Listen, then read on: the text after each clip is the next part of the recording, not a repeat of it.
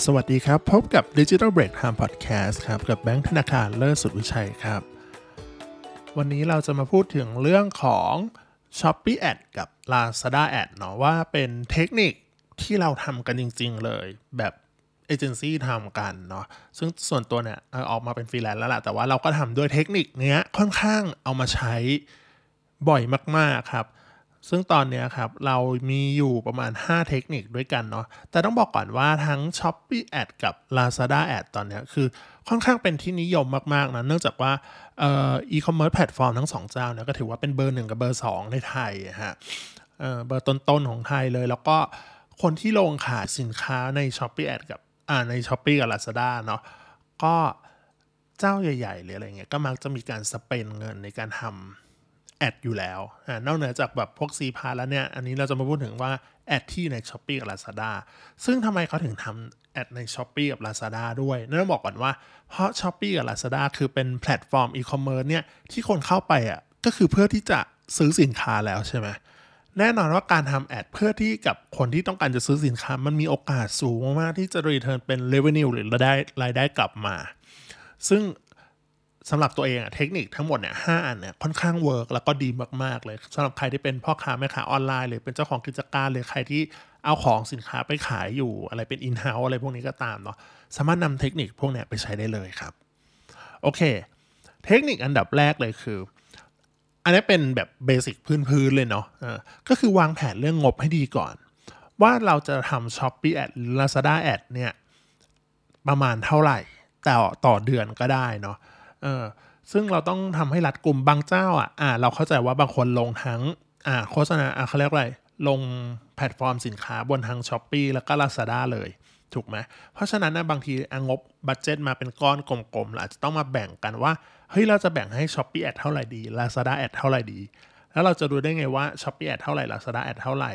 อันดับแรกก็คือเราก็แบบว่าเฮ้ยดูก่อนว่ายอดขาย revenue ของเราเนี่ยส่วนใหญ่มาจากทางช่องทางไหน คือบางเจ้าอะอาจจะมองว่า Shopee มากกว่าอาอาจจะเทไปที่ Shopee Ad แต่ถ้า Lazada มากกว่าเราอาจจะไปเทที่ Lazada ก็ได้ อันนี้ไม่ไม่ติดเลยครับ อืม แล้วก็เอ่ออันเนี้ยวางแผนเรียบร้อยแล้วเนาะก็คือวางแผนเรื่องบัตเจ็ตละ เราไปดูเลยว่า อันนี้แอบแทรกเข้าไปนิดนึงว่า สินค้าที่มีความใกล้เคียงกัน อ่า หรือสินค้าแบรนด์คอมเพ t เตอร์เนี่ย ลอง search ดูใน Shopee หรือ Lazada เนี่ยเนาะว่าเขาเขียน title description ว่ายังไงเขาขายดีไหมหรืออะไรยังไงเขาทำ ad ไปมากแค่ไหนอะไรพวกเนี้ยครับ เราสามารถแบบว่าเฮ้ยอย่าลืมนะว่าตรงเนี้ยเราสามารถไปดูศึกษาไว้เบื้องต้นได้ว่า ตรงเนี้ยเขาทำอะไรไปบ้างอ่าถ้าเขาทำปุ๊บโอเค เราก็จดไว้บ้างอะไรเงี้ยก็ดีครับ ต่อมาข้อ 2 ก็คือ นอกเหนือจากการวางแผนเรื่องเงินแหละ ข้อ 2 ก็คือการคัดเลือก SKU หรือสินค้าที่ขายดีก่อนอ่าสินค้าที่ขายดี หรือเลือกสินค้าที่มีราคาสูง หรือสินค้าที่ทำกำไรได้มาก ๆ ครับ เพื่อทำ Shopee Ad Lazada Ad อันนี้เราเข้าใจนะ บางคนก็อยากอุ้ยทำทุก ๆ อันเลย แต่ในความเป็นจริงเราบอกก่อนว่า บางคนมีสินค้าหลาย SKU มาก เราต้อง pick up เพราะว่า แน่นอนทุกคนเรามีเงินที่จำกัดเนาะไม่ได้มีแบบโอ้โหเงินถุงเงินถังตลอด เพราะฉะนั้นเราคัดเลือกสินค้าที่แบบเริ่มจาก 3 อย่างนี้ก่อน สินค้าที่ขายดีก่อนนะฮะเพราะว่าเป็นเขาเรียกเป็น hero product ทำให้มันขายดีและขายดียิ่งขึ้น เพราะว่าสินค้าที่ขายดีมักจะมีคนที่แบบติดอันดับท็อปๆอยู่แล้ว บางคนบอกเฮ้ยทำไมไม่เอาสินค้าที่แบบว่า ขายไม่ดีอยากดันอะไรอย่างเงี้ยอันนั้นไว้ทีหลังนี่บอกกัน ในเมื่อมันขายไม่ดีก็ปล่อยมันไว้ก่อนเนี่ยเราเลือกสินค้าที่ขายดีก่อน หรืออันที่สองก็คือเลือกอันสินค้าที่มีราคาแพงหรือที่มีราคาสูงนะครับซื้อคือสินค้าพวกเนี้ยก็คือต้องบอกก่อนสินค้าที่มีราคาสูงกับสินค้าที่ได้กำไรมากเนี่ยต่างกันนะเอออะไรอย่างเงี้ยอืมซึ่งต้องบอกก่อนว่าสินค้าที่มีราคาสูงอะ่ะ เราจะให้แบบว่าเวลาทำโฆษณาไปอะ่ะ มันจะคำนวณได้ง่ายขึ้นก็คือพวก GMV ก็คือรายได้คือ gross merchandise value ก็คือออกมาแล้วสูงดูคุ้มค่าในการทำการตลาด แต่ถ้าเป็นสินค้าที่มีกำไรมากเนี่ยจะดูดีในส่วนของหลังบ้าน คืออันนี้อาจจะคำนวณยากนิดนึง เช่น สินค้านี้เรามีกำไรกว่า 60-70%แต่ราคาอาจจะต่ำก็ได้เนาะก็เป็นไปได้เนาะก็อันนี้จริงๆอะครับ ก็คือแก้ไขได้ถ้าสินค้าเราแบบราคาไม่ได้แพงมาก แต่ว่าอ่ารายได้อ่าเขาเรียกว่าอะไรเออกำไรมันเยอะอาจจะจัดแพ็คจัดเซตอย่างที่เคยบอกกล่าวไปแล้วว่า ทำให้ basket size มันใหญ่ขึ้น ก็ดีอันนี้ดีเหมือนกัน ต่อมาข้อที่ 3 ครับ แนะนำเลยว่าให้เลือกทำ Search Ad ก่อน Discovery Ad ต้องบอกก่อนว่าตัว Search Ad อะก็คือเหมือนใน paid search ของ Google คล้ายๆ กันก็คือ search ในช่อง search เนี่ยเป็น keyword แล้วสินค้านั้นก็จะเด้งขึ้นมาอยู่ในลำดับแรกๆหนึ่งสองสามสี่ห้าหกเจ็ดอะไรก็ว่ากันไป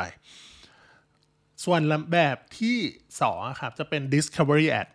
Discovery คือจะไปโชว์ในส่วนที่เป็น explore อยู่ในหน้า home เราเลื่อนเลื่อนลงไป หรือสินค้าที่มีความคล้ายคลึงกันเรากดเข้าไปสินค้าแรกก็เลื่อนลงมาข้างล่างๆปุ๊บเนี่ยก็จะโชว์ตรงนั้น ซึ่งต้องบอกก่อนว่าทำไมเราถึงแนะนำให้ทำ Search Ad ก่อน Discovery Ad เนื่องจากว่าตัว Search Ad เนี่ยข้อดีของมันคือเขาเรียกว่ามันตอบโจทย์การค้นหาของคนก็คือ เราค้นหาสินค้าสมมติพิมพ์ช้อนมันก็ต้องเจอช้อนนะถูกปะ ขิมช้อนก็ต้องเจอช้อน เพราะฉะนั้นเนี่ยสินค้าที่เป็นช้อนเราเลือกซื้อคำว่าช้อน เราขายช้อนนะมันก็จะโผล่ขึ้นมาได้เหมือนมันอ่านใจเราออกถูกปะพอมันอ่านใจเราออกปุ๊บ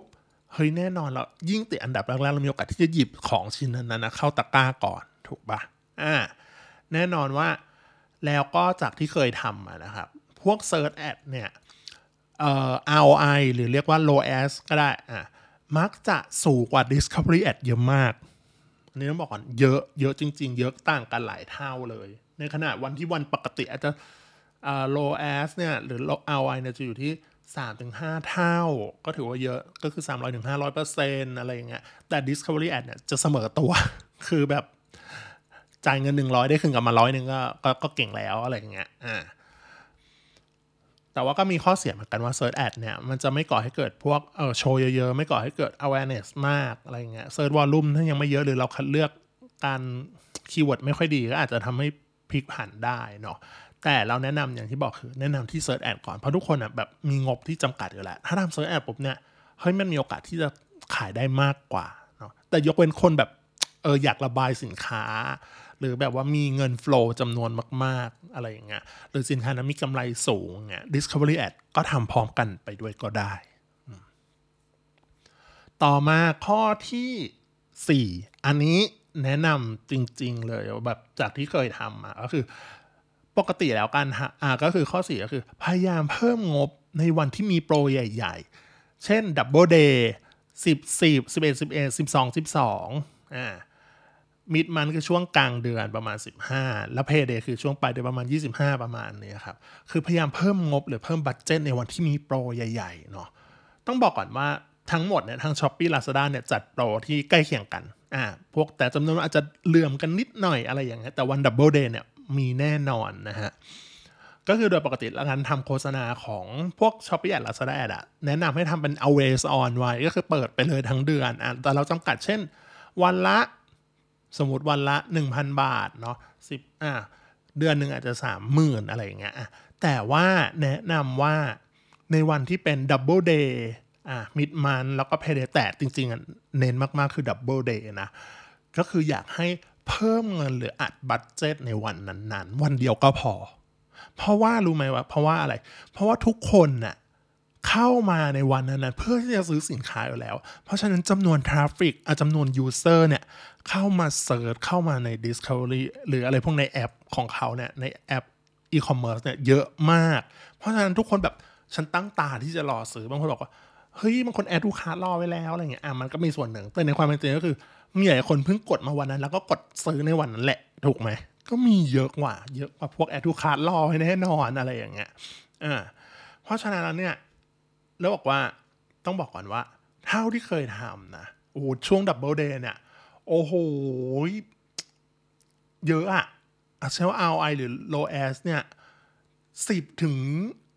สิบถึงยี่สิบเท่าได้เลย คือแบบช็อกมาก คือแบบ พูดง่ายคือคุณลงเงิน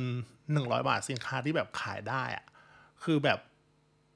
สองพันอะไรเงี้ยลองคิดลองคิดตัวเลขกลับไปกลับมากันเองนะ อะไรเงี้ยเออ คือมันสูงกว่าวันธรรมดาเยอะมาก ๆ ครับ เลยแนะนำว่าให้เพิ่มเงินในวันนี้ อ่าแต่ไม่ใช่แบบโอ้โหมีบ้านขายบ้านมีรถขายรถเทด้วยเงินวันนี้หมดอะก็ไม่ใช่ ก็คือสมมติเราอาจจะแบ่งอย่างที่บอกคือวันละหนึ่งพันอะไรเงี้ย double day อาจจะพุ่งไปเลยสี่ซ่าห้าพันแล้วไปเกลี่ยเอาวันหลังๆให้ลดลงก็ได้ติดเหมือนกัน อันนี้ไม่ติดเลยครับต่อมาข้อสุดท้ายข้อ 5 เนาะวัดผลจาก GMV Gross Merchandise Value แล้วก็ ROI ทำไม s h อ p e e กับ Lazada ใช้คำว่า ROI อันนี้ก็ไม่เข้าใจปกติก็คือเราเราจะติดคำว่า low as อันจริงๆมันถือว่าเป็นอันเดียวกันแล้วกันอะสินค้าไหนดีอะควรได้ไปต่อนะ สินค้าไหนไม่ดีก็ควรหยุดอันนี้ควรวัดผลกันตรงๆ โดยปกติการวัดผลโดยพื้นฐานของทั่วๆไปอาจจะวัดที่คลิกหรือ CTR อะไรอย่างเงี้ยครับ แต่หลังๆ พอเป็น Shopee Ad Lazada Ad ข้อดีของมันคือมันเป็น เขาเรียกอะไรมันขายในสินค้าในแอป โฆษณาก็ทำในแอป เพราะฉะนั้นการวัดผลนั้นเราวัดผลได้ถึงแบบว่าเราขายสินค้าได้เท่าไหร่ ได้ low as เท่าไหร่ ROI เท่าไหร่ถูกไหมว่าคุ้มกับเงินที่เราลงทุนไปไหมอ่าอันนี้อาจจะแบบยกตัวอย่างว่าเฮ้ยอันนี้คนคลิกเยอะสินค้าเนี้ยคนคลิกเยอะมาก แต่ทำไมไม่ซื้อทำไมไม่เกิด GMV เฮ้ยไม่เกิด conversion เลยเหรอไม่ไม่ purchase เลยเหรออันนี้ล่ะต้องแบบว่าเฮ้ยไปปรับปรุงพวก title หรือ description ของสินค้านะว่าเออว่ามันเป็นยังไงมันครอบคลุมมันครบหรือเปล่า รูปมันดีหรืออยังอะไรอย่างเงี้ยแล้วก็ถ้าเราจัดแพ็กจัดเซตบางคนแบบจัดใหญ่เวอร์วังอลังการก็คือใหญ่ไป ก็คือบางทีแบบจัดไปเลยเป็นยกลังอะไรเงี้ยซึ่งในสินค้านั้นอาจจะแบบไม่ได้มีคนอยากซื้อยกลังอะ่ะก็อาจจะลดจำนวนลง อันนี้บอกว่าจัดเซตมันก็ดี แต่ว่าแบบใหญ่ไปมันก็มันก็คนมันราคาแพงคนก็จะไม่ซื้อไปกดคลิกไปปุ๊บเฮ้ยเจอช็อกโอ้โหลังหนึ่งไม่รู้ใช้เมื่อไหร่หมด อาจจะเซตสามแพ็คอะแพ็คคูณสามแพ็คคูณห้าแพ็คคูณสิบอะลองดูจัดหลาย ๆ อันก็ได้อ่านี่ติดกันทำให้คนคลิกรู้สึกเออไม่ช็อกอะ เออไม่ช็อกอะคลิกไปแล้ว เออเจอสินค้าคูณสามมันก็ยังโอเคฉันซื้อนะ อะอย่างนี้ก็เป็น หรือว่าเอ่อยกตัวอย่างอีก อันนี้เป็นเหมือนให้เราเหมือนมันมันการแก้ไขอะไรเงี้ย ก็คือตัวไหนที่ GMV น้อยยอดขายต่ำเนี่ย แต่ ROI ดี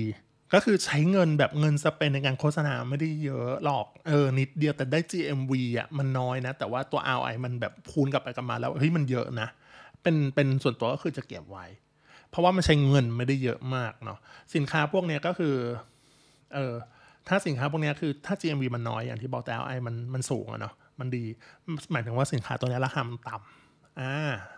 อ่านนี้ก็จะวนกลับไปแหละไปย้อนจัดแพ็คจัดเซตเหมือนเดิมอ่าต่อมาถ้าเอาไอต่ำแต่ GMV สูงมันจะมีคือแบบ เฮ้ย ใช้เงินเยอะมาก อ่าใช้เงินเยอะประมาณหนึ่งแต่ GMV return กลับมาเนี่ยก็เยอะเงินที่ได้กลับมาก็เยอะนะ แต่คูณกลับไป ROI มันจะดูต่ำนั่นหมายความว่าสินราคาสินค้าของเรามันเยอะอยู่แล้วเนาะมันก็ทำได้ดีแหละ แต่ราคาต้องคิดถึงว่าทำไมเราใช้เงินโฆษณามันเยอะจังราคา bidding อะมันสูงไปหรือเปล่าเออมันเหมาะสมไหมเราต้องคอย monitor keyword การเลือก bidding อ่าถ้าเป็น Search Ad นะเนาะเออว่ามันมันราคาสูงกว่าตลาดมากไปเปล่า คืออันนี้ต้องบอกก่อนว่าเรา เคยเจอสักเจราคา keyword เนาะสมมติ keyword A อย่างเงี้ยช่วงแบบวันธรรมดามันก็หลักสิบอะเออมันก็สู้ได้อะอะไรจะ default ไว้ที่หลักสิบแต่ถ้าแบบเจอวันอะไรนะ double day เก้าเก้าสิบสิบสิบเอ็ดเนี่ยโอ้โห keyword เราเป็นร้อย บอกก็ไม่ไหวเหมือนกันก็แพงไปสู้ราคาไม่ไหวอะไรเงี้ยเราอาจจะไม่ต้องทำตามระบบทั้งหมดก็ได้นะเราอาจจะ bid ที่ราคาที่พึงพอใจ แต่อย่างที่บอกถ้า bid ต่ำไปแล้วมันก็ไม่ค่อยโชว์เนาะซึ่งตรงเนี้ยเออมันเป็นมันเป็นอย่างนี้อะส่วนสุดท้าย GMV และ ROI GMV ก็ต่ำ ROI ก็ต่ำเพราะฉะนั้นเนี้ยปิดหรือหยุดเหอะเลิก เอาเงินเนี้ยไปแบบไปโฆษณาสินค้า SKU อื่น หรืออะไรอย่างเงี้ยเออหรือว่า ไปทำ digital marketing โดยการแบบยกย้าย budget เอ่อเครื่องมือที่ผลลัพธ์ดีกว่าอะไรหรือเครื่องมืออื่นก็ได้อย่างเมื่อก่อนอาจบอกใช้ Discovery ไม่ค่อยดีแต่มาโปะsearch ก็ได้ แต่อย่างที่บอกคือ search อะทุมันมีจำกัดอ่าถ้าใครมีเงินเยอะแล้วแบบโอ้กูจะลง search อย่างเดียว ทั้งหมดมันก็ยากนะมันก็ต้องสมดุลกันอะสรุปทำ Shopee Ad Lazada Ad ยังไง ให้เกิดประสิทธิภาพสูงสุดมีอะไรบ้าง อันดับแรกคือ วางแผนเรื่องงบประมาณให้ดีก่อน เนาะแล้วก็ดูตรวจดูเรื่อง title description ให้เรียบร้อยเนาะข้อ 2 คือคัดเลือก SKU สินค้าที่ขายดี หรือเลือกจากสินค้าที่มีราคาสูง หรือสินค้าที่มีกำไรได้มากนะครับข้อ 3 ถ้างบงบมีจำกัดแนะนำให้ทำ Search Ad ก่อน Discovery Ad อ่าต่อมาข้อ 4 ก็คือพยายามเพิ่มงบต่อวันอ่าในวันที่มีโปรใหญ่ เช่นวัน double day สิบสิบสิบเอ็ดสิบเอ็ดสิบสองสิบสองวัน mid month หรือแล้วก็สุดท้ายก็เป็นวัน payday แล้วก็สุดท้ายก็คือเป็นการพยายามวัดผลจาก GMV merchandise gross Merchandise Value แล้วก็เอ่อ ROI ROAS สินค้าไหนดีก็ควรจะให้เขาได้ไปต่อ สินค้าไหนไม่ดีก็ควรหยุดหรือเพิ่มประสิทธิภาพให้ดีขึ้นนะครับ โอเค ทั้งหมดเนี่ยเป็นแนวทางการปฏิบัติที่แบบเฮ้ยเราเอามาใช้กันได้เลย ไม่ติดเลยเนาะใครนำไปใช้กันได้แล้วแล้วก็เกิดผลอย่างไรเนี่ย ดีขึ้นหรือไม่ก็เอามาเล่าให้เราฟังกันได้นะครับ วันนี้ แค่นี้ก่อนครับ สวัสดีครับ